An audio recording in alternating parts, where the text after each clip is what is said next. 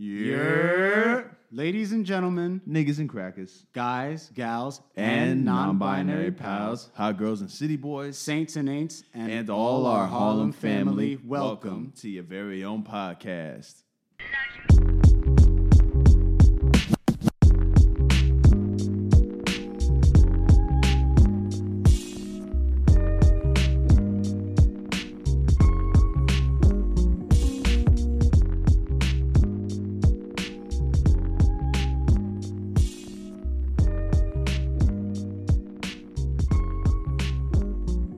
Greetings, all. Welcome back to your favorite bi monthly program. I am, as always, your co host, Justin Winley, aka Donald Lover, because real G's move in silence, aka New Spice, look at your man, now back to me, aka Kyle Barker, joined by my boy.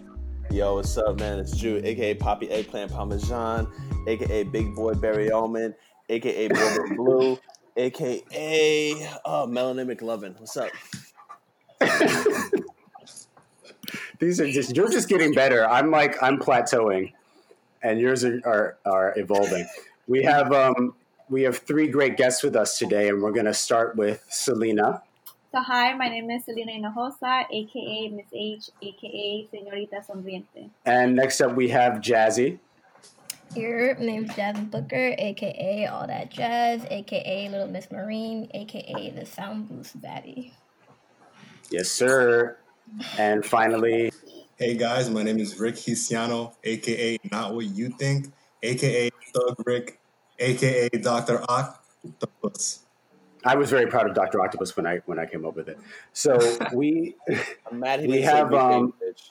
Rick James. Rick James, That bitch. could have been one. Oh well, next time he'll be back. Um, so we wanted to bring together kind of a panel of uh, this is an idea that Jude uh, had a while back, and um, we thought it would be really important to talk to some essential workers um, that are in our age age range. Uh, so we have um, you know three people here who are all involved in fields that um, are important and um, uh, kind of all had to figure things out for themselves once COVID got popping. Um, so I guess we'll just start with Selena. Uh, You're a teacher, um, and you teach a very specific group of people. So talk a little bit about um, your journey to becoming like an educator, and um, then the transition from like suddenly there's a pandemic and you have to deal with it. So I've been teaching. This is my second year teaching um, self-contained. So that means that all my students have learning disabilities.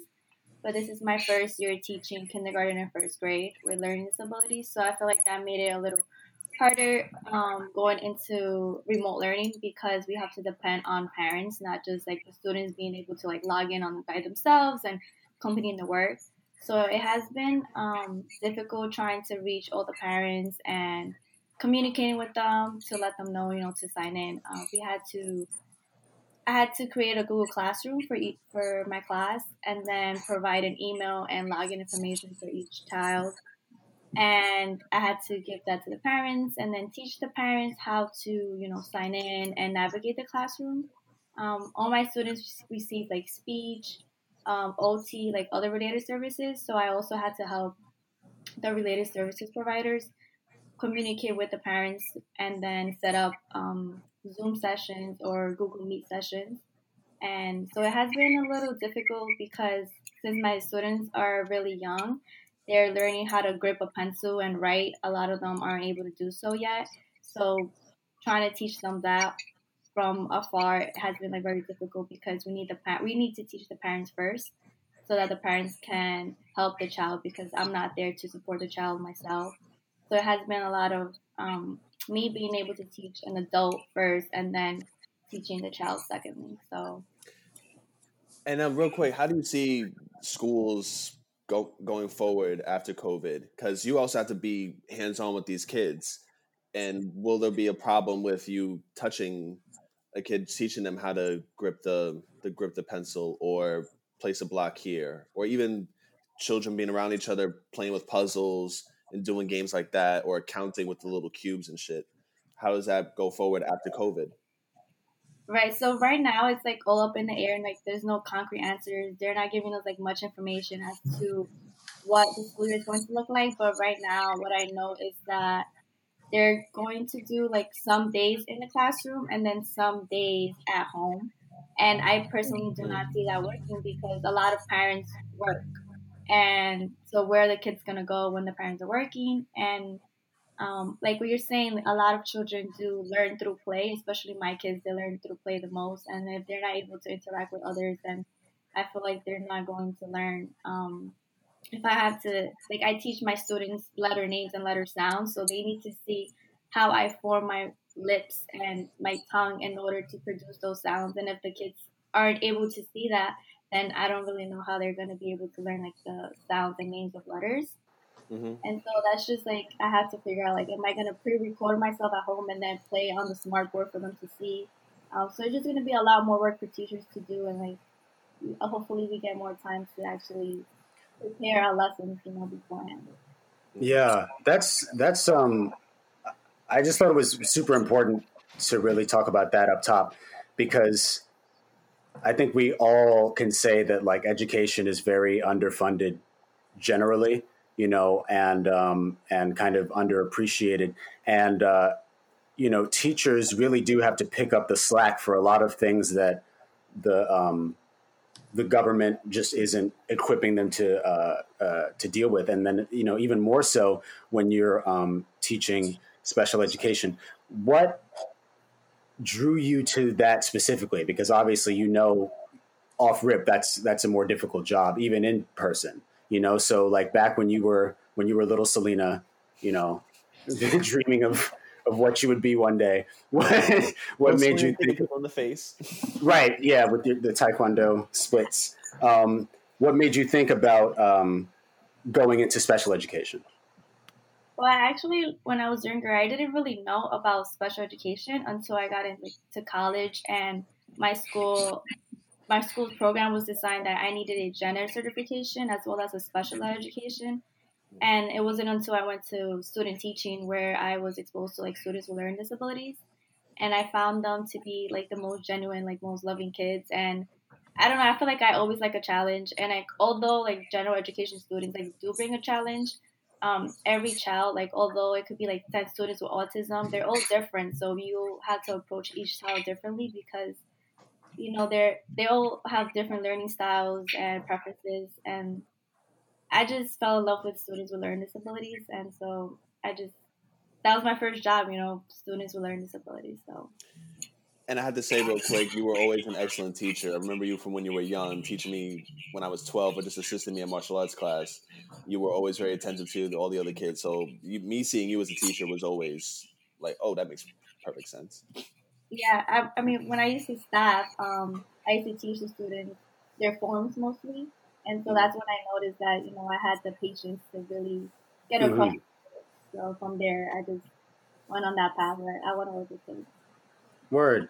And uh, Jasmine, your older sister, um, for just a, a, little context for listeners, Jasmine and I also go back to uh, diapers. We've known each other since uh, uh, since birth. Yeah, so um, our families are very uh, tight. Like Kiara from two episodes ago, we grew up in church together.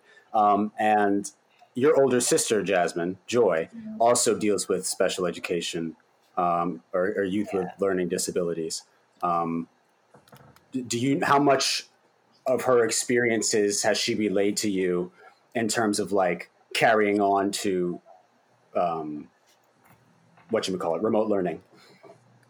Yeah um I definitely she still she started she's been a teacher for a while of like younger kids um but she started with um, special education children probably about maybe eight months ago. Um, and so she does like one to one um teaching with um middle school age. So I know that's been difficult for her because some of the parents are like not having them they're not turning in work or like some of the parents just don't answer their phone at all for like weeks at a time.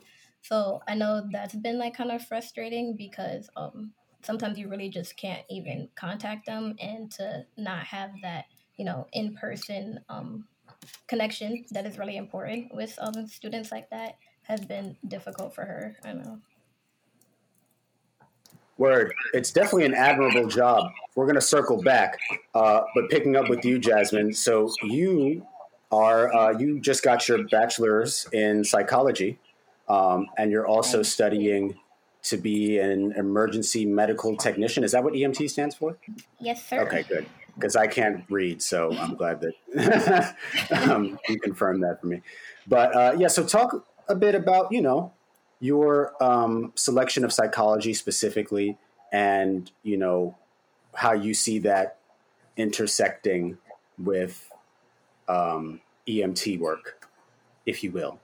Yeah, yeah, yeah, yeah. Um, so I was originally gonna major in biology. Um, That's right. the goal was, yeah, I was gonna do, you know, go straight pre med. Um, the more I got into it, when I went to purchase, I took some bio classes, took like psych and so was kind of getting all my gen eds out the way. And then I found when I was taking the psych class that I actually started to like it better than bio. And just because of like I'm really super obsessed with science, obviously, but um, I realized that I liked more of science of the mind specifically, um, and I think that mind health is really important when um, trying to get your like body healthy. I feel like it has to start in the mind first. Um, so I got really really interested in that. Like started talking about like classical conditioning and things like that um, in school, and I was like, oh shoot, it's kind of like you can almost program humans and i thought that was really cool. So that's what like got me interested in it.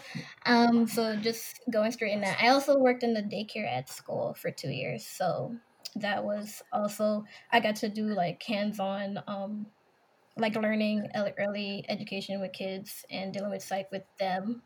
Um and so being an emt that's something that i always wanted to do i was on the ems team at school for I Mhm. think sophomore year. Um, and so I just finally had the time now to take the the actual class, like the course, to get the certification.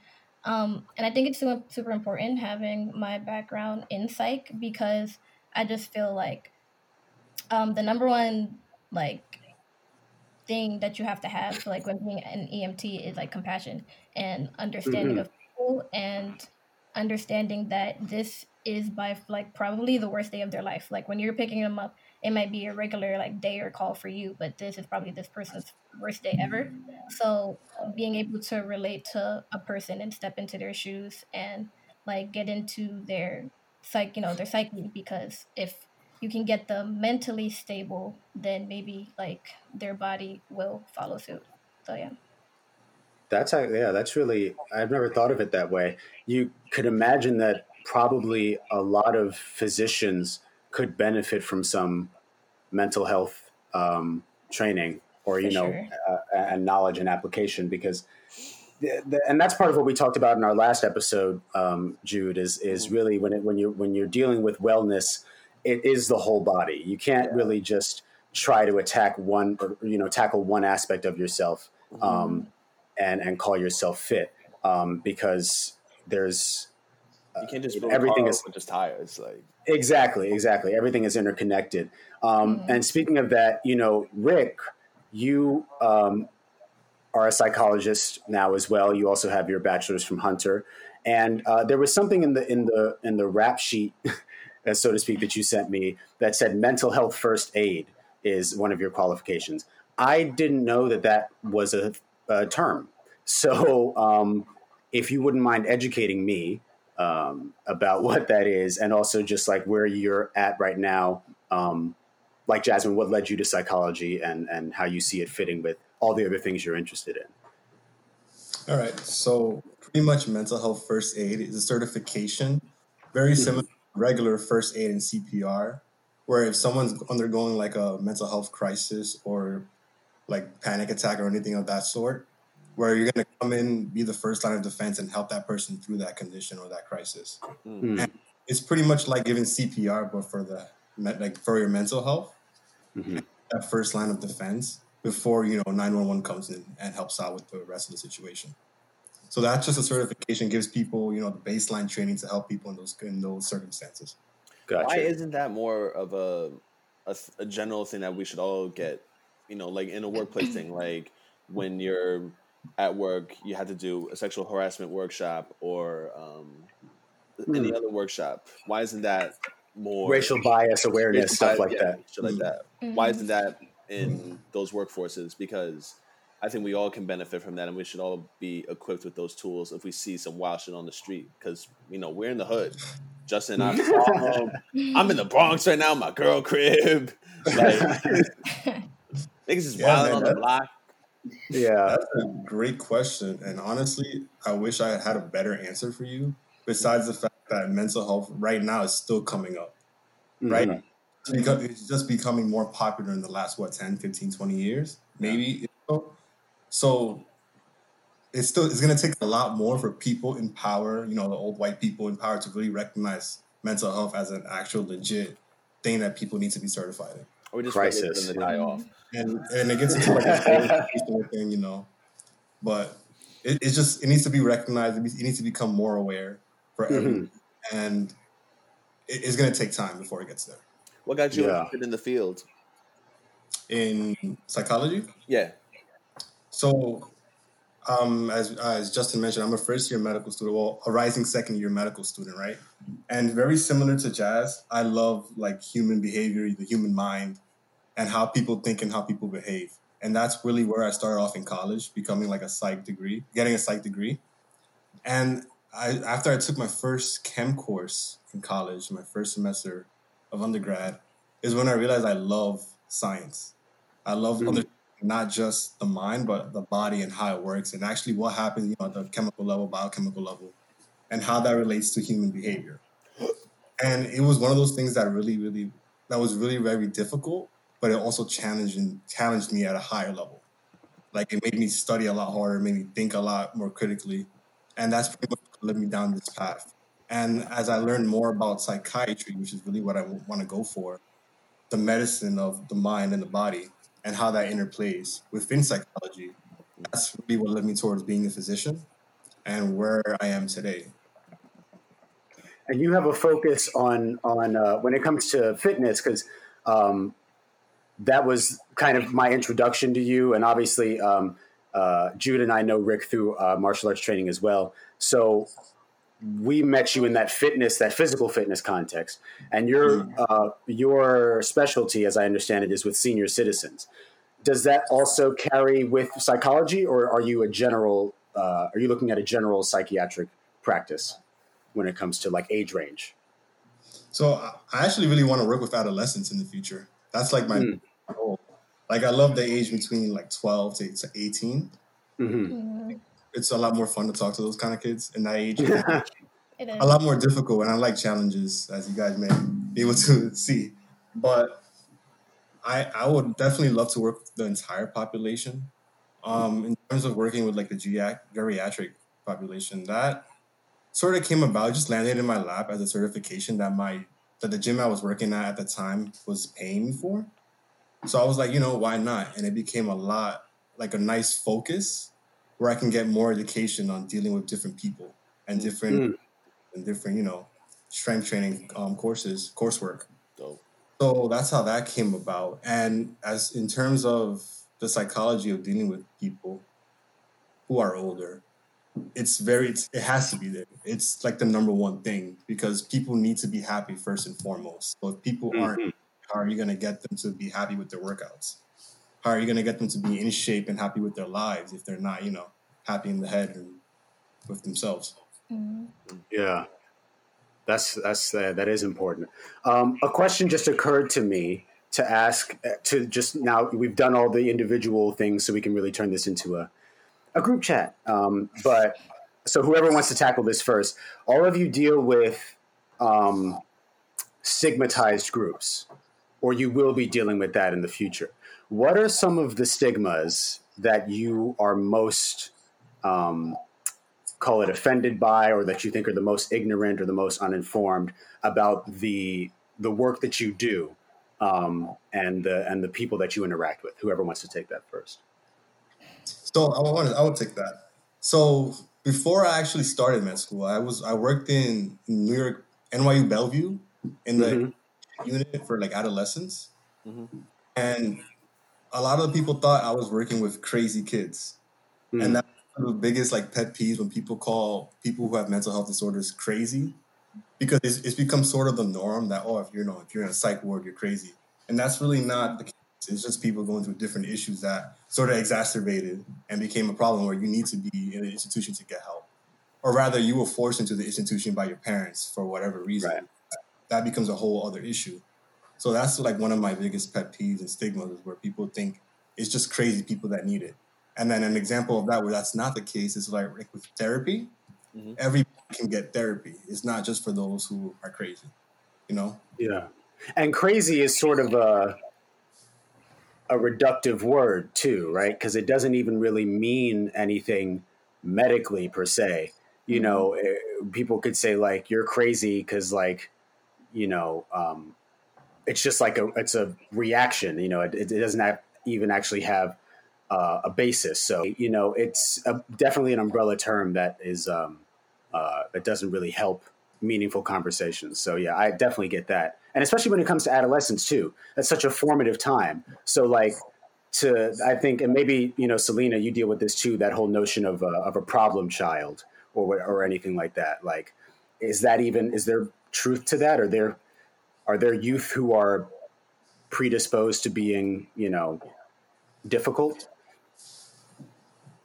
Well, I had a lot of behavioral students in my classroom this year, and they're only five and six years old, and so I've never experienced children who are like really like when they get upset, they throw tantrums, they could flip tables and chairs, and you know they're stronger than than I am when they're upset, and so, Mhm.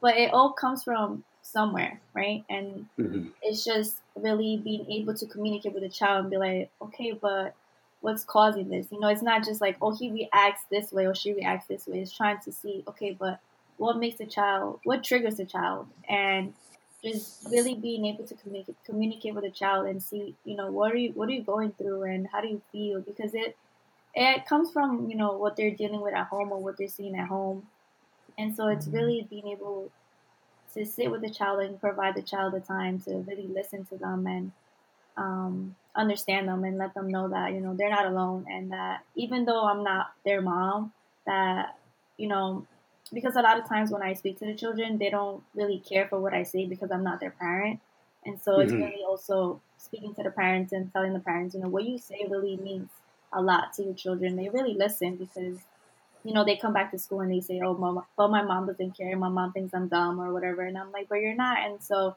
it's also educating the parents to like to say like your words, you know, you have to choose them carefully because your child like takes in those words, and if you call your child dumb and stupid, then they're gonna think they're dumb and stupid and come to school like, "I don't need to learn," you know. And so it's like, no, you can learn, and you're smart, and you don't, you don't have to, you know, just not. Um, I, I love my train of thought, but like it's just really No, it's okay. um, choosing the words wisely with kids. Yeah. So would you loop that then into because I didn't mean to steamroll the, the question I asked earlier.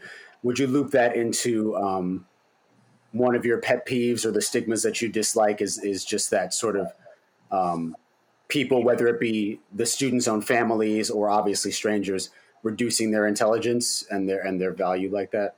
Yeah, for sure. And also like just saying that, you know, my like students with learning disabilities they can't learn. Um, a lot of people think like, you know, these kids can't learn. And it's just like Mhm. they can't learn, but it just takes you have to break things down for them a lot more, but you know they can learn. Yeah. hmm Okay. Jazz. Uh, no, I agree with um the last two things that were said. Uh, definitely, like She one hit y'all with that. wait, wait. You hit you hit that when you in college and you start to doze off and you're like, oh yeah, word. Big Jones, oh, what the guy said. No. the piggyback. right. um, no, but for real, um, like one of the last courses that I took this semester was um developmental psychopathology, and so Mm. that talks about like kids that develop um disorders or some kind of mental disorder such as like OCD, um, or you know kids that have autism. Obviously, it's not like you know you're born with that, but um, like it discusses the origins of where things come from, like especially kids with OCD. Um, a lot of it is triggered by a specific like event um, or a series of events, um, which change their like actual molecular like nature and um, with a cope like with a stressful life event and together that made them form some kind of like mental disorder and so i think That's what interesting. re- yeah what really annoys me um, is when people don't look at like psychology or science of the mind as like a like oh it's like not a hard science so it's not that much of a big of a deal like it's kind of a second thing when i feel like you can't have one without the other. Like you can't talk about whole like wellness of the body without talking about wellness of the mind and vice versa.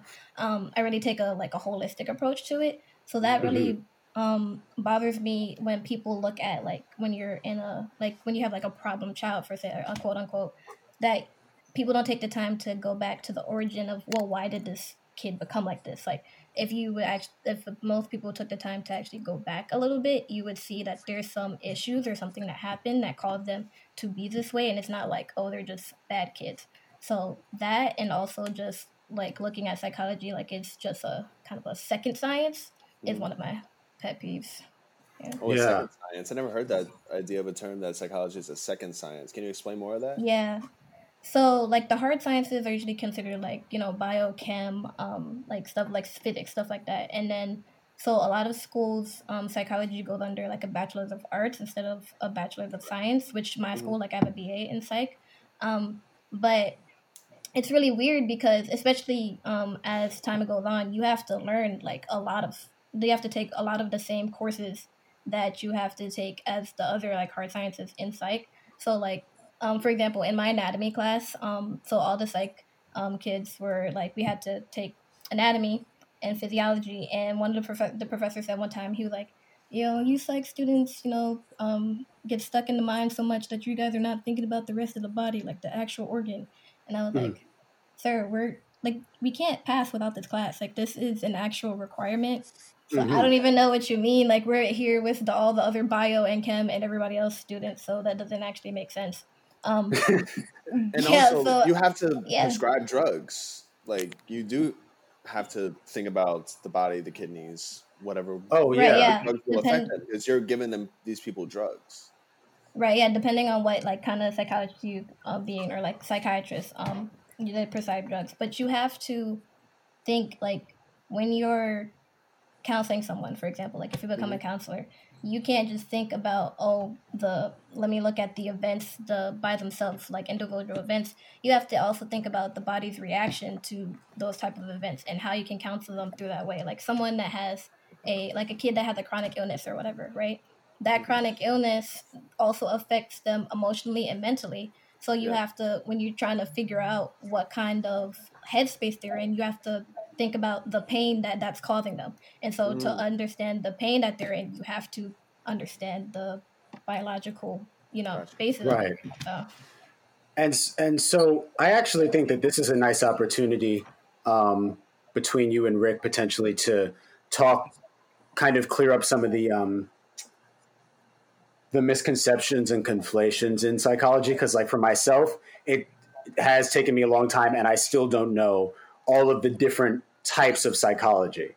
Um, and like the difference between being a psychologist and a psychiatrist or uh, a psychological therapist or you know all those different things so what are some of the differences and what makes them different oh someone's in trouble y'all hear that siren I hear that. gotta be that, yeah i knew it, it had to be flag right here, isn't it? it ain't me. but uh, but yeah which um, whichever one of you wants to go Yeah, You go ahead. I can go. So, all right. So, psychiatrist is what you go for to medical school for, where you still have a focus, somewhat lesser focus in psychology, but you're really focusing on like neuropathology and like all the things that are going on wrong in the brain, and what you can prescribe medically to help assist with that. Mhm. Um, in when you go deeper, I'm not there yet, but when you get deeper into the specialization of training for psychology, I mean for psychiatry, excuse me, then you get a little more focus in like therapeutic measures, but it's Mhm. not Yeah. hence you just focus specifically on psychology, which is where you can either do like a just a bachelor's, a master's, or a PhD in it. And and then psychology that and it could branch off into many different things, right? So you can be a school psychologist, you can be a clinical psychologist, where in some states clinical psychologists can also prescribe meds. I don't think that's the case in New York, but in some states around the country, you can. Um, There's just different, a lot of different branches. You could just do pure psychological research for with a do of PhD in psychology.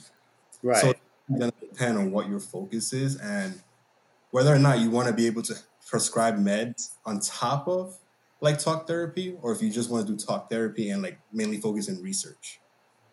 So that's kind Hmm. of like just between like psychology and psychiatry. Got you. Mhm. Anything to add to that, Jazz? Was Uh, was no, that you got it. astute? Yeah. Perfect. Got you. And and you know, obviously, there's a lot of levels of training that you will have to go through for this. Selena, you just got your master's degree. Um, uh, you know, at 24 years old, we can definitely clap it up for that.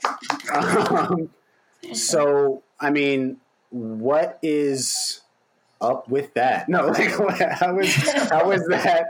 Um, how was that journey for you? I mean, like, because obviously you could still be a teacher without a master's degree, right? Or can you? I don't. No, you actually Oh, have you You can't. need that. you Oh, have okay. five years. You have five So years not to a obviously. master's degree. Say that again. You have five years to get your master's degree once you get your bachelor's. Got you. to be a Okay. Sorry? To be a teacher? Yeah. Yeah. But you could be a teacher with your bachelor's, but once you graduate, you have they give you a five year period to get your master's degree. Oh, that's so interesting. hmm Okay, and after five years, then about all the, the teachers I had in high school that didn't have a master's. Like, I'm just, just thinking about it. It's interesting. Yeah. Wow. But I think high school like is different. Like I know public schools like that's like that's a rule, but for like Catholic schools or like private schools, it's different. Like those teachers they'd be like, don't need, they don't need certifications to be teachers. yeah. So it's different. Like for a public school, you need to have the certification to teach. So Oh, for like for example, I have like six certifications that I can teach in public schools. Like I could teach bilingual or like kids from kindergarten up to sixth grade. You need a Mm-hmm. certification to teach like all the different grades. do you think you'll ever move up in age, or are you good where you're at? Um, I like eventually want to teach like high school students like Spanish. Um, Hmm. but I also want to teach like a college course. Um, maybe an an education. But in two years, I want to get tenured before I like branch out and start exploring. You want that tenure. Yeah, yeah, yeah, yeah, yeah, yeah, yeah, yeah. Y'all can't get rid of me. Um, yeah, I. That's how I always understood tenure in high school. Was like whenever there was a, a, a teacher we didn't like, we were trying to figure out whether or not we could get them fired. they were always tenured. All of them were tenured. I don't understand. yeah. Um, but I'm, I'm interested because I, I, I'll speak personally. Like I've thought about in the later stages of my career potentially um, becoming a professor of some sort uh, at a university. But you, when you're an adjunct, thank you. Um, when you're an adjunct, you don't need like how much certification do you need to just walk into a college, you know, lecture hall and be like acting 101 or whatever it is. I think you need your master's degree. I think. I don't Hmm. think you need like an education um, degree. I just think you need to Hmm. have like a master's degree in the subject that you want to teach. I believe. I'm not 100 percent sure. I still have to do my research. That would Yeah, I make think sense. So. Yeah. You Yeah, also you need. Um, you can also get like another side. I talked to this with a professor of mine before when I was considering career paths, and you can also teach by expertise. Mm. So if Mm. say five years in on Wall Street, even though you have an Right. education degree, because you have the expertise, you can also teach your like you know I guess clinical. profession. Yeah, that's what I that that's that makes sense because I think that there are definitely a lot of um, once you get to college, that's kind of the thing they're trying to bridge the gap between um, the professional world and the educational world. So they're bringing in people who like are you know uh, they work down the street and they're here on their lunch break to to, to talk about um, uh, applied whatever. Um, Yo, real quick. Um, yeah, go ahead. Um, I was wondering about what medical school medical school is going to be looking like past COVID because you need technical hands-on work and training to be a doctor. I'm I'm I'm not sure Mhm. for psychi- psychiatry because you will not be you know stitching people up or anything or will, Mhm. depending on wh- what happens in in your room. But what's that going to look like for medical students in the future? you know, because you want to keep everyone separate and keep everyone healthy, but you have to have those that that technical training for those situations if they are to happen. Yeah, man, it's it's looking rough. Like, fortunately, so I could give my experience, and then I'll talk about the experience of like my upper class. So for me, I ended. COVID came upon the end of my like anatomy cadaver experience. Mm. So I got really lucky that I had just finished, you know, dissecting and all that right before COVID came along, and then everything became online, and we were pretty much just learning everything else online. Mm. But the upper class students, they were who were like I guess the third year students who were in the middle of their clinical rotations. Mm-hmm. They kind of just had to like stop and do everything remote, which kind of sucks because they were, from what I know from speaking to an advisor briefly about it, what is that they're looking at a way of kind of giving them the same credits mm-hmm. without hands-on research, and I'm not sure where that's going because I don't have much, you know, pull in that department, but. Right all I know for now is like the, the class above me, the second year students who are now becoming third years, they're, they're starting off in, July, in July. So yeah, like the, the students going into clinical rotations now, this coming summer, they're all doing virtual, like hands-on face facial meeting, which is really weird. I don't, I have no idea how that's gonna work because mm-hmm. you kind of need to like, you know, physically examine people. So I don't know how that's gonna work. Are they gonna like and then for the cadavers? to people's houses and be like, "All right, this is how you do shit." I don't know, man. I guess they're doing something online. I have no idea. It's just going to be really weird, and we don't know how long it's going to go on for. So I don't, I don't I have no idea. The new students that are coming in are starting off straight up online. Poor so if COVID lasts longer, I have no idea if they're ever going to have a hands-on experience in like right. dissections or not. Yeah.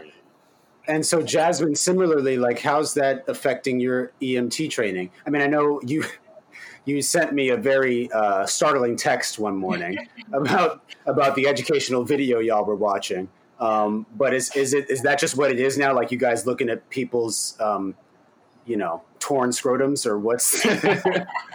That's what happened. That was a video. oh, um, we were covering trauma this past week, so there was um a lot of trauma. Um, traumatic for you? yeah. no, I, um, she needed that psychology degree to, to review herself yeah. afterward. No, really, like weirdly enough, my parents are always like talk about they don't know where I got it from, but I am so fine with like blood, like blood and guts and gore and everything, like mm-hmm. like cutting up human like cadavers and stuff. Hi, Dexter my, like, that's like my sanctuary. No, um, wait, what was the question? the question was how similar to what Rick was saying. Um, the hands-on is training. the yeah the lack of hands-on training is that affecting your EMT um, progress? Okay, I got excited and got cut off, but um, right, you went yeah, somewhere. So, so right now, um, we've been doing the all the lectures on Zoom, um, and so that'll go to mid August. So we'll get a break like the week of 4th of July. And then when we're going to go back into labs, because we have to do like our CPR trainings, like do ride alongs on ambulances and stuff. Um, so we're gonna, I think it's, they're just gonna have to split it up. So we're gonna have to pick times. They'll do the split the class like five people at a time.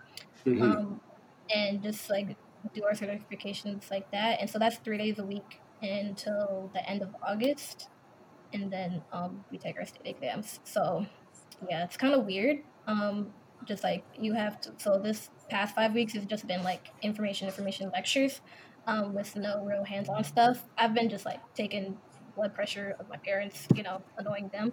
But um, so then, yeah, in July we'll just do all the hands-on stuff. Then we'll just have to like break up by the class. So we'll see how it goes. Yeah. Gotcha, gotcha. Yeah, definitely not easy. Rick, um, contact tracing. Yeah. What is that about? That's like you're you're dealing. Um, if I understand it correctly, you're you're hands on in a sense with COVID, right? Or, or or you're tracing it directly. Um, yes and no. So contact tracing is pretty much identifying who has like COVID, mm-hmm. and then mm-hmm. trying to see who they've been in touch with ever within that time period that they had COVID. So it, it's all remote now because you know our school wants us to be safe, and mm-hmm. hospitals want students, whoever is volunteering to do this, to be safe. So it's all gonna be remote and pretty much either cold calling or just emailing people. I see what you mean. get that up and running. Got you. You getting money for that? What's what's what's that looking like? No, man. See, if I was still in New York, I could probably get a job doing that. But in my area, there's no jobs for it, so I'm doing it as a Oh. volunteer. Where are you right now again? you? I'm in Pennsylvania. Oh, okay. Why? Why you home? I thought you were in the hood. What's up? Dude, I, I, I go to school here. I have my own place. It's nice. Oh, what? Oh, big baller. I see you. I Please thought come you visit. Have booked it back to the BX. nah, man. I come back and forth though between New York and here. Got you. Um, for just for further sort of like anecdotal context, as much of um, you can share as much as you actually know about this, Rick. But um, Angie, our friend and your lady, uh, works in works in a hospital. Um, actually, have you heard any firsthand accounts from her about like um, the environment in hospitals right now? Um, yeah. So she she's pretty much just started on like a clinical research on COVID patients, where she's Mhm. dealing with them hands on, and it, it's just you know it's crazy. It's New York. It's the ER, so she's just going in and out of trying to meet people. Wait, who she's in Mount Sinai? and just trying to- yeah, Oh, shit. It's a nice yeah, gig. so kind of- Oh, it's not nice. So here. she's doing she's doing that, and Yeah, probably right. in terms of how it's been in the ER, I, I'm not sure if she hasn't spoken on that, but I'm sure Mhm. it's just like any other ER. If you re- remember going, kind of sucks. Oh, my Yeah. God. And I mean, even even the because uh, Angie was another guest that we wanted to get on this show, but the fact that she couldn't make it is a testament to how uh, crazy you know uh, things are right now. Um, so, Jude, was there anything you were about to? I didn't know if you were about to say something. No, I was just about to come out about Mount, Mount Sinai's atrocious ER. Mm. you know, my mother was in the ER several times. You know, while she At was Mount sick Sinai. at Mount Sinai while she was sick, and it's so tiny, and the beds are so close together. And during COVID, that's a atro- that's scary. You know, it, they're barely even six feet apart, and it's packed, and those um, doctors and nurses are overworked and have too many um, patients on their on their schedule. It's a really packed out place. And then when you go into the rest of the hospital, it's just this big ass like grand hall or some shit. It looks like a some some wild movie theater shit. Mhm. And it was just really disappointing to see. And my aunt who works at um Sloan Kettering is just like, the fuck is this? Like it's like you're walking through a, a, a high school gymnasium. Yo. Um, She had no problem with the actual physicians in Mount Sinai, but the establishment of Mount Sinai itself has always Mhm. been a little seedy. My mom also did uh, grants and research at Beth Israel Medical Center. Mount Sinai took them over, and there's just a bunch of weird beef within Mount Sinai because it's a, a really wild place. From what I heard from my mother when she was working there, when she was a patient there, and my aunt being uh, a hospitalist, just viewing her colleagues and how overworked they are in the ER. Yeah, I hear that. Um, starting with Selena on this one, challenges, right, along the road to where you are and in the place that you are right now, even before COVID. Was there any point, Selena, where um, you were kind of you you came face to face with like something really? I know you said you like a challenge, but like you came face to face with something really difficult, almost insurmountable, and you felt like maybe I'm gonna switch careers or maybe I can't do this the way I thought I could. Um, what was that like if it happened? Um, and how did you overcome that? Um, so since I'm teaching kindergarten and first grade, they're so tiny and you know they want to get up all the time. Like that's just naturally like, what they Mhm. want to do. And so my kids, um, for the first like three months, I felt like I wanted to quit like every day because I couldn't get them to focus at all for more than two seconds. But that was just one child, and I had twelve kids, and so trying. I had okay, I had one child's focus for two seconds, and then five of them were like not focused. So it was just trying to get them to all focus at the same time for at least two minutes to just listen to me, you know, teach Mhm. one thing. And so it was a struggle just trying to get them to sit and to look at me and focus because a lot of them they don't pro- like they don't give me eye contact. They struggle with eye contact, and so I have to constantly like refocus them to look at me, and um, so it was just really hard to just even get them to sit in a meeting area and to focus or have a conversation with me. And so Yeah. what I had to do, luckily I have a teacher assistant in my classroom. Mhm. And so we had to split up the class into two groups and work like that, work in small groups. At a, at a time, I was teaching math with like a student at a time. So I had students like working with like hands-on activities while I was teaching the lesson to one student. And although it took much longer, um, at least I was able to work with them for 20 minutes and then get them to you know add. And so I did it. I did rotations, so I would be like Mhm. 20 minutes with one student, and then it was like next, and then next, and then next. So How many kids are in a class? Well, in my self-contained class, I could have up to 12 students. Okay. Mhm. Shit. Yeah, which which probably feels like a lot. It does. Was, was there anything in your um, in your own formative education, going back to elementary school and stuff? Do you think there was anything like that informed you how you, like now looking back, that informed how you teach? You know, either either because you had a teacher that was so terrible, you were like, I'm never going to do anything that they do, um, or because there was someone that was really inspiring to you that you kind of pulled from. Well, I had this first grade teacher that I still keep in contact with. Um, I actually didn't like school when I was younger until I went into first grade, and she um, did. and she, um, like she was really tough with me, and she was like, no, like, um, because I used to say like my stomach used to hurt all the time, so I wouldn't go to school.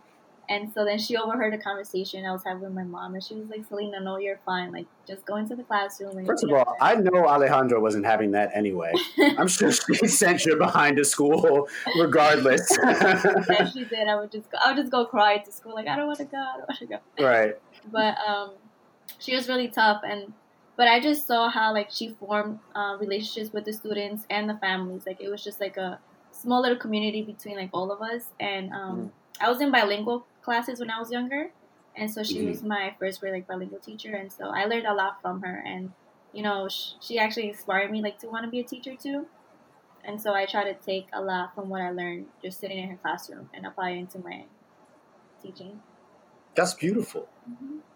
Um, Rick, you have any had any obstacles um, along the way to your, or you do, do you have you had or do you perceive any um, on the road to your uh, your career? Every day, man. Every day. Uh, I thought I knew how to study until I got into until I started studying for just the amount of information that they cram into us in such a short amount of time. And then dealing with that on top of they like to advertise that, oh, we have 20 minorities this year. But really it's more like an actual like handful of us that are actually, you know, minorities of color, you know, that self identify. Mhm. And seeing that with the whole, you know, all these people have this, this, and that, and trying not to get yourself stuck in that mindset of me versus them, and trying to remember that we're all in the same place, and trying to do the same thing, and we're all struggling, in, albeit like different ways, but for, for the same goal. Yeah. Trying to keep that unlocks while trying to do good in school, and you know, trying to survive is it's just tough every day. It's just a new experience, and it's hard. It's like probably the hardest thing academically I've ever done in my life. Mhm. And just that was just like a big struggle. And I'm even glad- now, I'm like, shit, I did this. I'm uh, I'm glad you brought up. Um, uh, I I was worried about whether or not I should do it because like it comes up in every episode. But we're black and we talk about black things because we're black. So um, Black, you black, you mentioned black. right.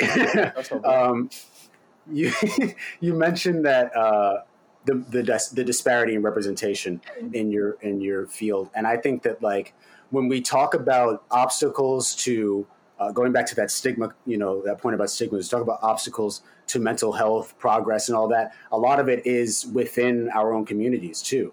Um, there's been this socialization kind of to internalize things among um, people of color because there's already so much stacked against us that we can't afford to look crazy I'm holding up quotes. I would say that psycho that the that the the mental aspect of of Black American life. I mean, there's been arguments made for like this generational trauma in a sense Yeah. that like we have all these years and decades of repression and everything that we're just passing on to the next you know we're passing on to our children because of how we raise them so would, would you say that like that is a field that needs to be just as um, infiltrated as physical medicine Are you speaking to me or everybody?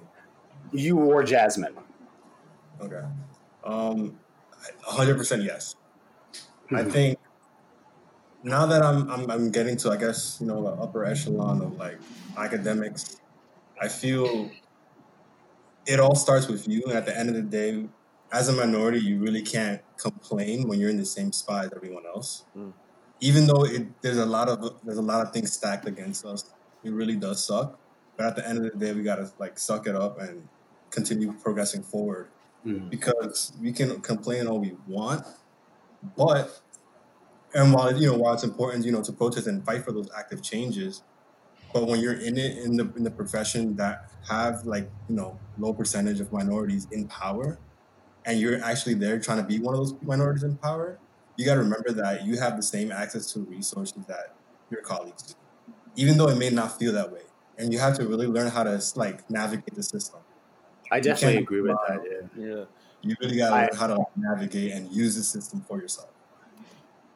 And real quick, how does your families, for all of you, been supporting you in your choice of your professions? Because oh yeah Rick, I mean, I don't know about your parents. I mean, it sounds like ob- obviously you're a great dude, and I'm I know your parents are probably freaking amazing. I mean, dude, you got a fucking bunny, but but like I'm sure in like maybe your cousins in you know your family, they might be like psychiatry. What you doing this for? Or anyone in black and brown households, there are still some people who are just like, what you gonna do with that? Make money with that? hmm you know have you seen any of that within your families any of you guys Um, uh, I mean, just to just like to backtrack uh, for a second to the last question. Um, that is in terms of like the space that I'm in, being a, a woman of color and being the only person of color in my EMT course right now. oh. Um, I've definitely thought about like, especially in the climate that we're in, because EMTs have to work really closely with like PD and um, FD and everything. So thinking about like the people I'll be around and like the person that I am, like how that'll be like, is it, is it gonna be awkward? Like, is it gonna be weird? Like, I don't know how I'm gonna be perceived. Um, and also always checking how I perceive other people because like even if people perceive me a certain way, I'm not gonna become them. But um like it's weird because where everybody is on a like, you know it's it's been rough like with the cops recently, especially obviously. So like having to work super close with them is like, oh how, how I'm gonna feel, you know? I can't Right. say for sure that in every case I'm gonna be like, you know, like, ooh yay, police. Like, um so that's gonna be you know, it'll be something that I have to take on as I get there. And not that I'm anticipating like disliking anyone or um being, you know, not working together, but it'll be definitely working in a predominantly white area. That'll be something that I'll probably have to like come across and navigate.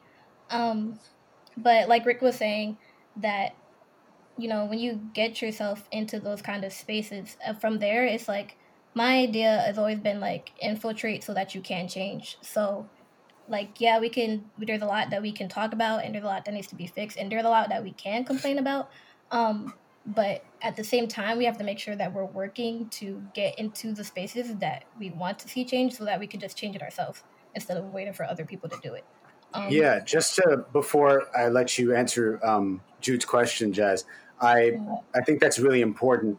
I always think about I encounter that all the time in, in school. I'm still in school. I have about three more semesters, and you will like without fail, you know, a lot of the classes I take, we make a group chat or whatever, and people are are are complaining about the professor or complaining about the course, uh, the course and the workload and everything, and Mhm. and it's like, but have you communicated this to the professor, or are you taking the steps to ensure that, like, if you really think something is unfair, that that's being like logged? I was in an anthropology class, an intro to anthropology course, and there was a kid in that class who, without fail, every single day came into that class and opened his laptop and sat on Twitter for the whole thing.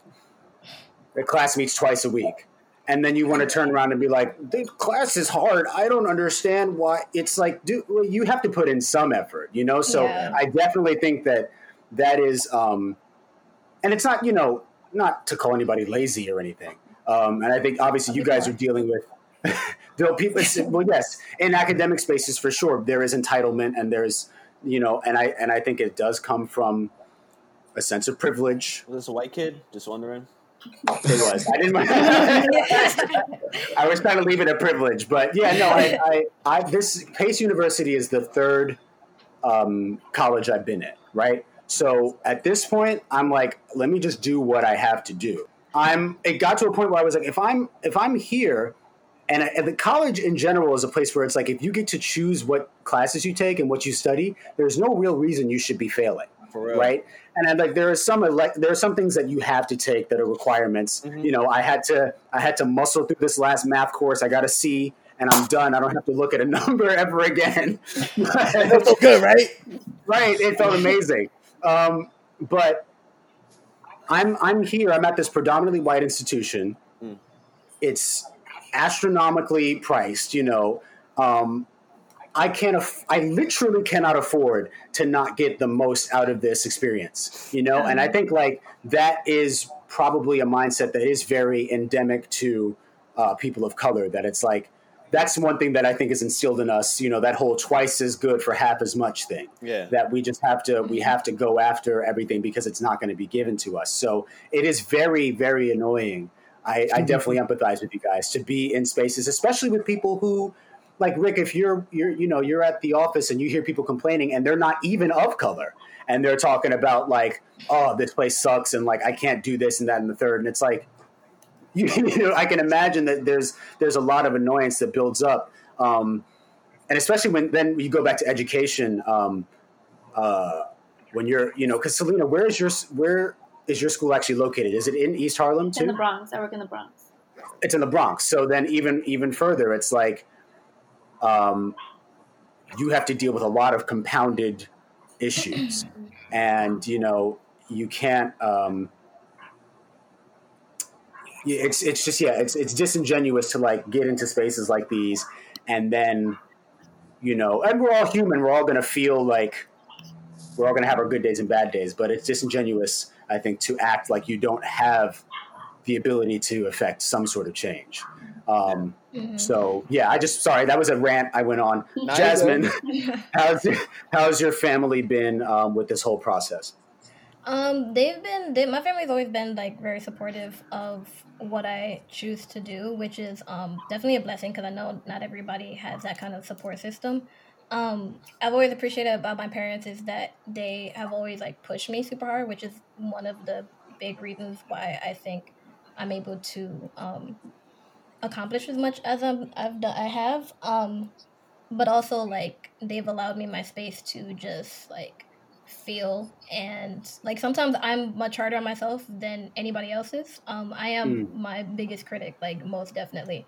Um, so you know that's something I got to work on. But um, they've yeah they've been supportive and definitely you know I know some of you know my family is like you know you know get your psychology degree so like you know what are you gonna do with it kind of thing. Um, and you know I'm trying to figure that out like you know and probably gonna go and get like my doctorates. Um, get like a PsyD, which is like a master's and a Nice. doctorates. Um, but yeah, so I, I've had mainly support. I would have to say, yeah.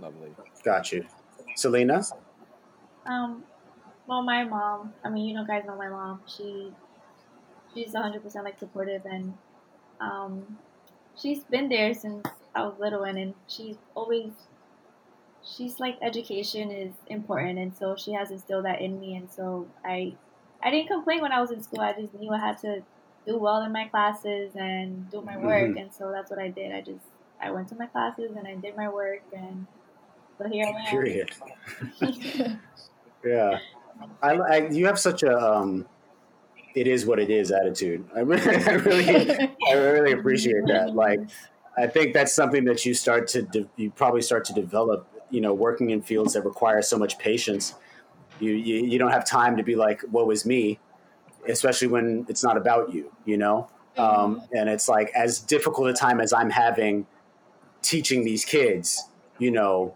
their parents are having a more difficult time, or the kids themselves are probably. Ha- they're. It's not like they don't know you know that they have a learning disability whether or not they can articulate it at that age is you know another story but they they are, are constantly probably being compared to um, other people and and you you also look at you know especially going back to the, the conversation of, uh, of stigmas in psychology you have to look about you have to look at excuse me media right always always media plays a role in everything and what you see is is is is you know what you um, learn and project.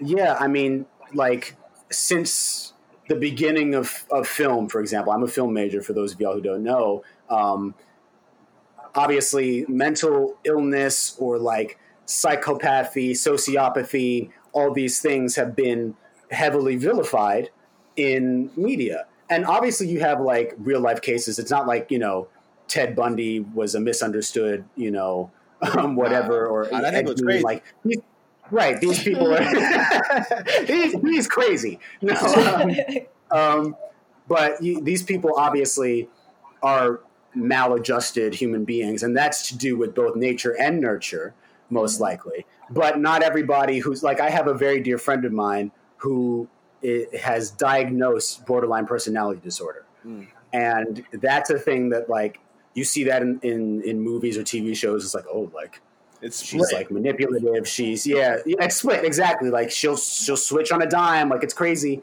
Um, she's not like that. You know, she obviously she has to take medication. She has to go to therapy. Whatever she has to um, monitor it. But she's not just like a person waiting for the violin string to pop. You know, and I think that especially when you're when you're dealing with early education, it's not like there are a bunch of kids shows that depict characters with learning disabilities or anything like that. So it's like, how do you even begin to? That's a super tough um, conversation, I think, to have. Is like I'm looking at you know Disney Channel, and none of these kids are like me. You know, not even just from a color standpoint, but from like a cognitive, you know, just social standpoint. And um, you know, it's it's. Hum? I think Sesame Street they introduced like I think an autistic character last season. Oh, did they? And I think a couple You know, Sesame seasons Street is ago, that show. Yeah, Okay. I think a couple seasons ago they also did something about um, uh, there, there was a a Sesame Street character whose parents were addicts, and I'm like, what? Oh, it was really? wild. Like, oh man, Wow. it was really, it was really Sesame Street has always been kind of doing like they they push the Yeah. envelope. They definitely have always been like, yeah, but what about this? So And they It's did um, a that show. does- a town hall about racism. I think a week or two ago, after all the Mhm. protesting was going on. You know, they got Big Bird and all of them. I didn't watch it. and Elmo has a late show now on Oh, HBO. that's- How is that? Did you watch it? So I haven't watched it, no, but I feel like I have to now. I might. Elmo, That's my He made an appearance on Stephen Colbert, and I was like, what? So What? um, here we are. This is 2020. Can you imagine explaining that to someone even in like 2016? Bro, in four years, Elmo the Muppet, he's going to have his own late show. Um, Why? But like, you you put kids to sleep at seven o'clock. Is that late? Like, right. I feel like Elmo's cussing on that program. I, I, that's got to be it, right? Because why? Why else would it be that late? There was one more question I had for the psychologists on the call. Um, through your kind of just journeys individually as people, and um, obviously now that you're educated, what are some of the? I feel like every generation has its common um, mental illnesses or mental um, diagnoses, maybe. You know, uh, uh, what would you say are some of the most common that you've encountered, um, you know, or that you see uh, in in our generation between millennials and Gen Z? Because some of us, we I think we all fall in that like weird range between like ninety six to ninety nine, where no one knows where. So, how do you how do you guys um, see? What do you see as our major challenges as a generation? I think one thing that I noticed is a lot of, I guess, people in our age range and younger, we question a lot and a lot and a lot, which is good, but we fail to kind of listen Mm. more. Question, Yeah. and I feel like a lot of, um, I guess, like from firsthand experience, like generational, like my parents were immigrants, right?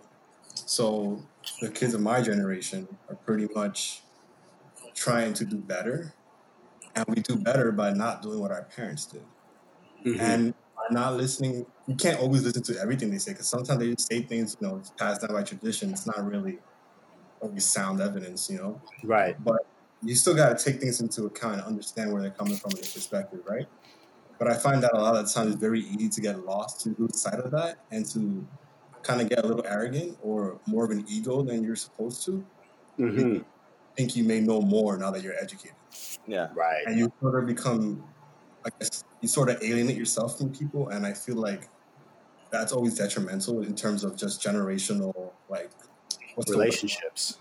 yeah, Yeah. relationship there you go mm-hmm. and I feel like it's very easy to kind of lose sight of you know your family and what's going on and how to actually build your family and build generational wealth versus I did this I'm better than you you need to listen to me now you know Rick dropping bombs on this episode, bro. He's coming into your home.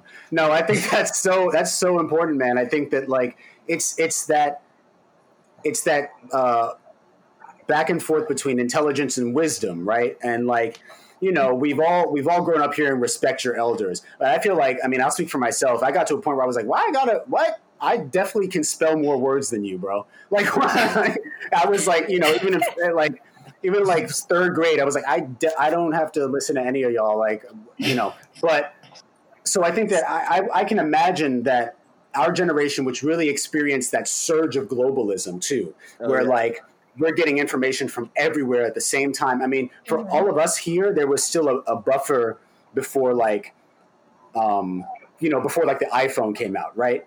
But by the time my sister was born, she was born in 03, you could hold the internet in your hand. So, Mhm. like, okay, you might be more informed about, let's say, child psychology. Let's say, like, even even me, I'm not a psychologist, but even me, who who wants to be a father, I might have more um, understanding of how that works. But does that mean that I've raised a child before? Hell no. No. that doesn't mean that I've raised a 14, 15, 16 year old girl or whatever. I'm still going to, I, I, and luckily I have a good enough relationship with my parents that it, it doesn't feel um, wrong to rely on them for that advice um, or anything like that. So I think that's super well put, Rick, that like um, education is good, but it doesn't negate experience Yeah. Mhm. um, all the time. Uh, Jazz, you want to go next as far as the diagnosis? Yeah, I, I definitely agree with that. I was actually having a conversation with my brother the other day about I feel like one of the worst things that people can do is learn something and then condemn other people for not knowing what they just learned. So Yes. it's it drives me crazy and it's on the internet like all the time like especially right now with the whole like you know everybody's trying to get information that may not have had um, been as affluent before and um, you know like the whole black lives matter and everything and then at the same time you see people that's like well how y'all didn't know this like y'all just waking up and i'm like all right but isn't it shouldn't we just be proud in the fact that they woke up at all like Yeah. Mhm. and like why would you like put people down for trying to act like actually and actively learn something so that irritates me um so i think that is definitely something that we need to work on as a generation um and also like my senior project i had to do to um you know get out of school was talk about the emotional influences of instagram on like self-esteem and mood um, Right.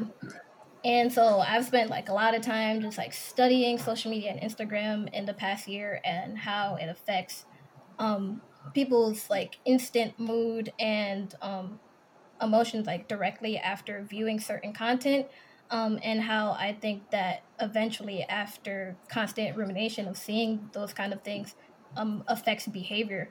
And so, I think there's, I think there probably not too many years there'll probably be some kind of diagnosis or like disorder that would be categorized as like internet you know disorder something. Like you know what i mean? Like something that going to the internet's going to affect our minds in just the way that we constantly consume it and the things that we're consuming it um consuming. Um also just in time of like diagnoses that i think that we struggle with as a generation is definitely um there's a giant spike in depression um Yes.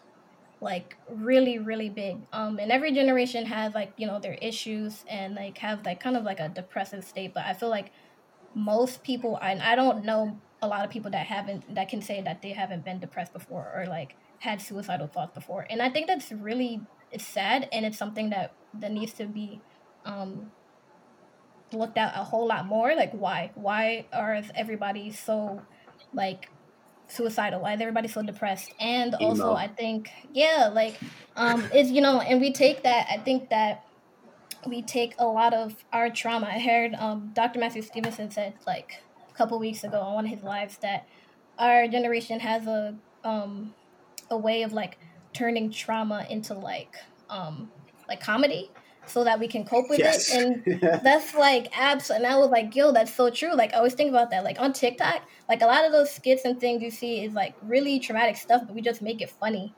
And Yeah. everybody's like, Oh, word mood and everything. And like you when you think about it, you're like, Oh yeah, word mood. But then when you think about it, you're like, that's not good. Like that's not good coping behavior. That's not um like okay. And so I think that a lot of people look at our generation as like, oh, you know, they're so depressed and they're so, you know, they're always complaining and struggling and, you know, this mental health stuff, you know, back in my generation, we just had to work through it. I'm like, you know, well, you guys probably could have benefited from some counseling as well. But um yeah.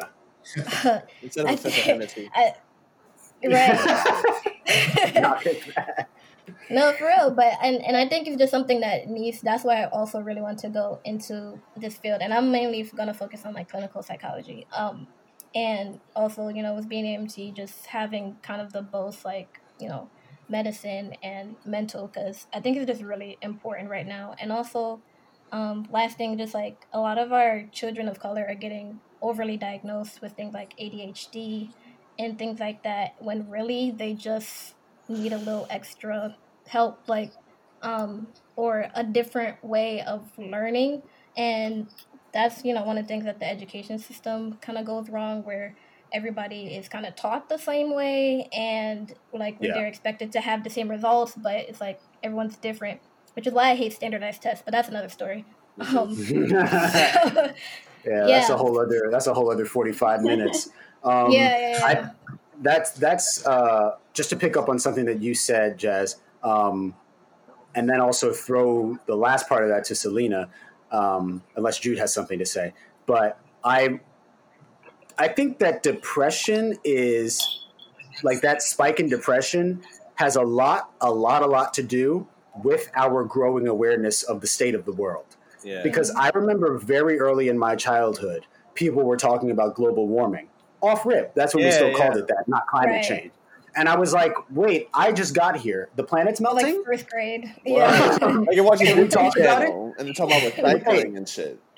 exactly. So so we've had that ingrained this as almost as if there's like a there's a doomsday clock hanging over our heads. So Mhm. there's there is this innate nihilism, I think, Yeah. that's rampant in our generation. Yo. That's just like Yeah, go ahead. I'm sorry. Because you're the philosophy major. Yeah, you know, but um, I remember Howard. being a kid. Mhm. Uh, I was sitting in the back seat of my mom's car, and in like kindergarten or first, no, it was like first or second grade. It's when I learned about things like the civil rights movement. Like I would, like I, I wrote a book report on Malcolm X when I was second in second grade. I was like eight, seven or eight years old, and Hmm. I remember I was sitting in the back back seat with my mom. And I was like, "Yo, mom, I hate white people." and my mom is this white lady, and she's like, Really? "What the fuck, dude?" like, they hate Oliver, my best friend who was white, my cousin Matthew, and I'm like, no, they're okay. But I got that from them showing us like the regular tr- textbook civil rights videos of the dogs and the fire hoses yes. and I'm Mhm. seven, eight years old, and that was already instilled in me. And then another thing I remember was when Obama got elected when I was in fourth or fifth grade. there were these two kids that were going for John McCain, and I felt the beef immediately. Like I was, I was, I was, you know, didn't have a lot of friends in school at the time, but I felt that divide. Like Mhm. Even the kids I wasn't, I was messing with either of them, but I saw the split. I was like, yo, hmm and I'm ten. Yeah. So what Justin just said about that instill nihilism in us, it Mhm. I, I can I can that resonates with me and I can feel that because I've been watching this, you know, my whole life, you know? Like I Yeah. and we should we, children should all be learning these things. They should learn their history, but like it shouldn't be you can see the divide and you instill it and feel like you have to just, you know, get down and lay down. Yeah. Yeah, and- and um, it, it, it, one of the things about it is it makes when you talk about generational relationships it makes that dialogue so difficult a lot of us have older parents um, and it's like well we already did what we have to do we're on our way out so y'all deal with it it's like but it's like well no first of all you know i would hope that you guys are still around for a while but also we can talk about fixing this together like it doesn't just have to be a thing where well the world was fine when i was growing up and i guess something happened Uh-huh. No, but it was not. yeah well yeah number one it wasn't but you know it's it's again that comes with that global awareness right? Because now we now we know what's going on in yemen. Now we know what's going on in Yeah. sudan and all that Mhm. stuff. And and so it's like you know let's look at this. It's it's it's it's bigger than just us. And you know then you're a hippie and it's you're not thinking about like about about yourself. But um yeah i think that that is a real challenge a real block in generational relations. And it's why so many people do feel like like you said um, we just got to wait for them to die off you know because uh, but then the problem with that is all of those people have been grooming other like all those old white men have been Mhm. grooming other middle middle-aged white men to come up behind them so you know i, I don't want to get on my abolitionist tip here but um, And but yeah, I think that, that that's definitely very um, key. Go ahead. and also, do you think the workload that is placed on people, like the forty-hour week, nine to five, affects us mentally as well? I remember in the first couple times I was taking my philosophy classes, and it was um, I think it was Plato or Aristotle, and they said One of them. Yeah, it was one of them. And one of the things was to live in a political society, to be a part of a community, you sh- and to vote, you can't be like a millionaire. So millionaires weren't allowed Mhm. to vote because they were working so much that they didn't have time to think about what to do in, in their communities. Obviously, whatever the hell they call that in ancient Greece. But I think that would go well for the times now. And I'm thinking about it like, yo, not a lot of people are aware of political leaders, communal uh, community meetings because they're overworked. They're nine to five. They're not going to go from working at 9 a.m. to 5 p.m. to sit in a two or three hour community meeting hmm after work. Do you think us being overworked and even children are overworked? I mean, Selena, I mean, you're in education. Or do you think those kids are overworked? And are we just working our entire lives? You know, kids, people think that kids just need to go to school and play and they're having recess, but nah, those kids are, you know, turning into fucking hamsters, you know? yeah. you know, crashing on these on math tests, English tests. Yeah, exactly. Yeah, definitely. Uh, not only that, Selena, but I also wanted to get your response to what Jasmine said about um, that kind of because even who- who- people who aren't, you know, learning disabled, uh, if if a kid like looks at the ceiling for too long, ADHD. So like, Mhm. you know. So, does, do you see that in your own um, experience, or how do diagnoses like that affect if there are, you know, kids who are both learning disabled and they have ADHD? Um, how does that change the nature of your interaction with them? So But Jude's question first, or both. what was your question? Mine? Jude was Uh, asking how you feel about like us working start like we start working as soon as we're born basically like if you that like overwork mentality do you see that in your own um school Well, yeah, like um, for example, like kindergarten. I thought kindergarten was more like play. You know, you have Play-Doh and like letters and like or you learn through play. I thought that's what kindergarten was because that's what I remember from when I was in kindergarten.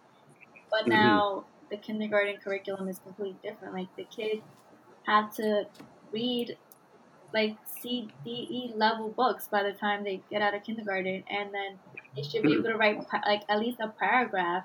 Um, and I'm like, what? Like these kids can't even they don't even know their letters.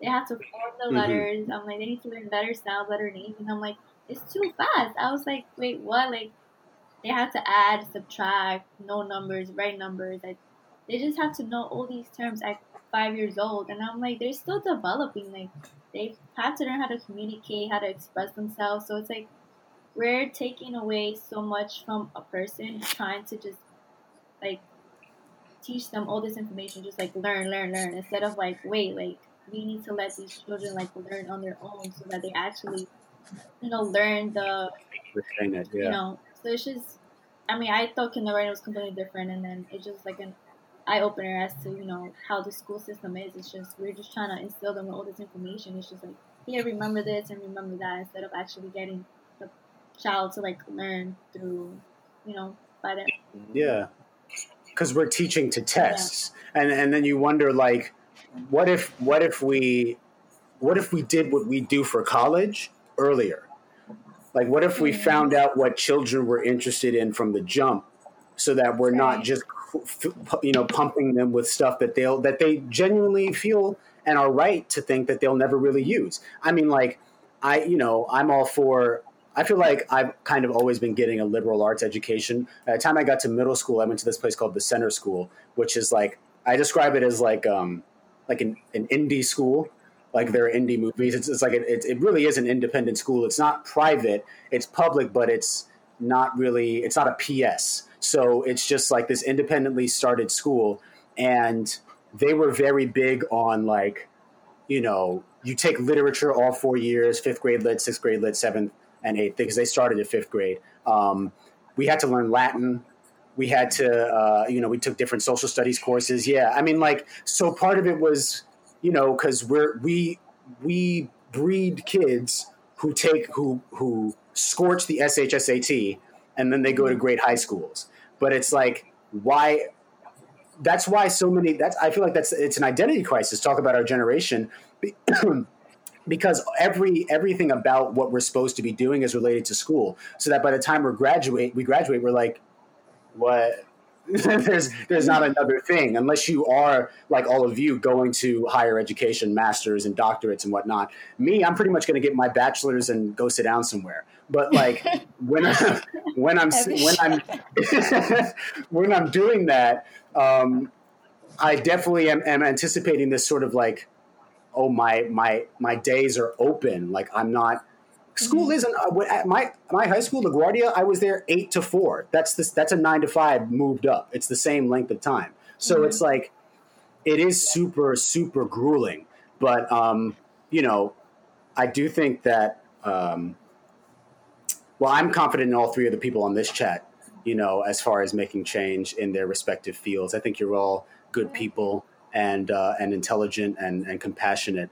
Um, you know, here on HVO, we always like to end on a positive note. So, um, if you've heard our episodes, you know we always ask what people's songs of the week have been. Wait, wait, real quick, Justin, can I can I say something? Oh, please do, please do. Oh no, like you two can't. key points.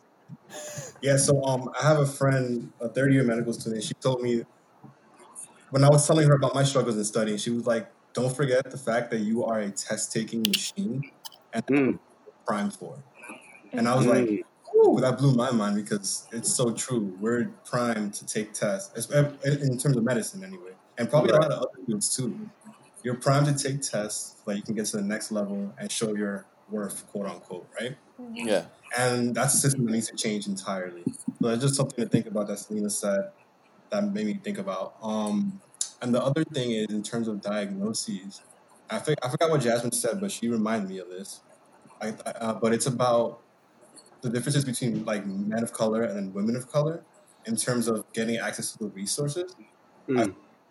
Men of color do not ask for help enough. No. Nah. in all fields. hmm Like, and then there's a lot of budding published research showing that women of color are doing substantially better than men of color right now in all fields because they're getting scholarships, they're getting into higher professional, uh, higher professional jobs, they're getting probably paid more in some circumstances, and they're just doing. So applaud to like the black women out there who are doing great things because Period, y'all. Period.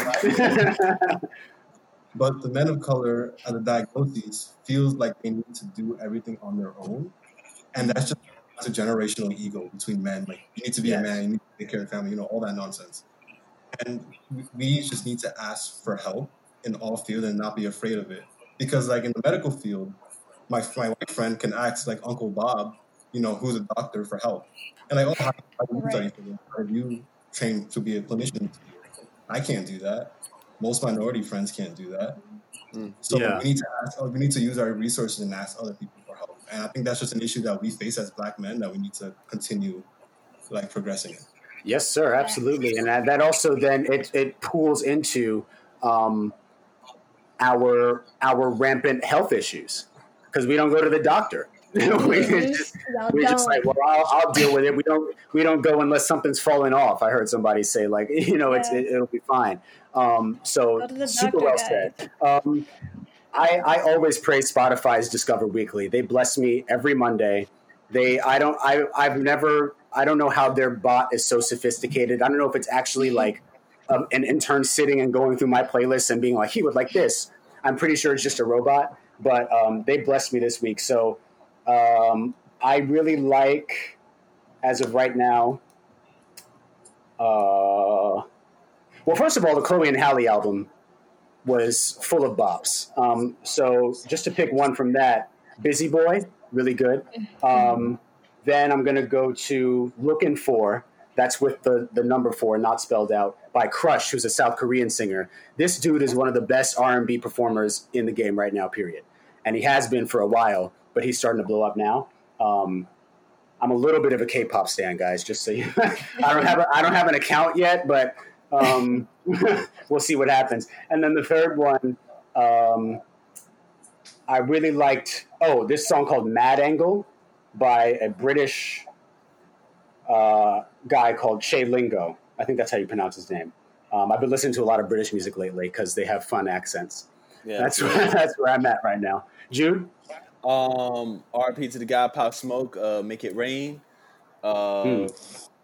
The new Freddie Gibbs joint Alfredo was crazy, so I had to. I gotta back- listen to that. listen to it, man. Uh, Frank Lucas, start with that one. Frank Lucas with uh, Benny the Butcher, and most Mhm. recently, I was listening to my mother's favorite um, Italian opera, uh, Andre Bocelli, Con te partirò.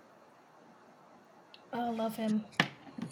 Yeah, Jude's gonna be in, in Italy Hold on, hold by next wait, year. guys, We you know him? Wait, you know uh, Andre? Mm-hmm. That's not. we, see, see what we bring, bring to, together the people we do. Um, I'm be in yeah, Italy. but with Jude's gonna be in, on yeah by next summer. um, who's next? Who's got their songs ready? I'm ready. Um, Chloe and Halle Ungodly Hour was amazing. Um, my favorite one, okay, probably like "Don't Make It Harder on Me" and "Do Mm. It." Those are amazing. Um, the song I found this morning, "All I Need" by Jacob Collier, and because Yo, Jacob Collier, bro. Sorry, I'm gonna I, relax. I'm I'm just being put on, so like send me some yeah. Um, Will do. And because I'm super old, um, she's a Bad Mama Jama. Period. Selena, you said you were listening to um, the Division album. I was. I haven't finished listening to it because I have like all these different things that I haven't really like sat down to listen to it. But Mhm. but I've been listening to um I like Sam Smith when I'm doing work. I love his voice. So Midnight Gotcha. Train has been like on replay. That's a good one. Such a good album. And Rick. No, Oh, I'm no, so- no, no. No, dude, well, you have more. I don't know. You you kind of do this thing where when you when you take a pause, it looks like you're done speaking. So I wasn't sure. Like, It's like an elongated comma. yeah. But do you have two more, or like Um, specifically I have one more. Um, I want you around. by Snoh Aalegra? That's a vibe for sure. Yeah. So like a whole Rick? vibe. You listening to Bad Bunny, or, or did I stereotype you when I posted that? man, definitely. I like Bad Bunny though. He's cool. Um, for all the metal, any any metalheads here? Anybody? Rick, you're a metal. I don't know enough, but I want to get into more. I actually do. So Dude, I'm, I'm gonna put you on right now. Trivium is the band. What the Dead Men Say. What the got you Dead right Men Say. What the Dead Men Say. If you're into like, that's a good starter song to get into metal. okay, Um, Shook One's Part Two by Mobb Deep. I listen to right that like, pretty pretty often. I love that song. And what's the other one? Roddy Ricch right now. What's the song? High Fashion. I've been bumping to that lately. I didn't think I liked that song when I first heard it. I was like, oh, but then I was, it was on my on repeat playlist. Im- Like within a week, I was, it was like one of those things where you're reluctantly bopping and then you just give into it. It's catchy, man. It's catchy. Yeah. Well, I want to thank our guests for joining us. That's a wrap for us today, beloveds. If you want more hashtag Uptown Love, you can find our episodes new and old on Spotify, Apple, and YouTube. As always, we thank you for kicking it with us. Does anybody have anything um, very wise and witty to say as we exit? Can I make a plug? Oh, please Yeah, do. plug Yes, I it. was actually going to say. Okay, so tomorrow, um, I hope you all can join. Um, tomorrow, I just wanted to do like kind of an open dialogue conversation with um people of color of my age with what's going on right now, kind of like the back to back, you know, punch in the face of pandemic and revolution. So we're just gonna have some people like on talking about it, um, and then anyone can like come in, ask questions, comment, whatever. So it's gonna be at six. It's gonna be on YouTube live, but I'm also gonna post a link on my IG and Facebook. Lit. So that's Yes, sir. underscore Y'all- jazz underscore ninety seven. Y'all tune in, or else I'm sending Jude after you. He's to be bumping Griselda all the way. Listen, You're to hear chains. but everybody be well, and we will catch you next time. Peace out. Blessings and excellence.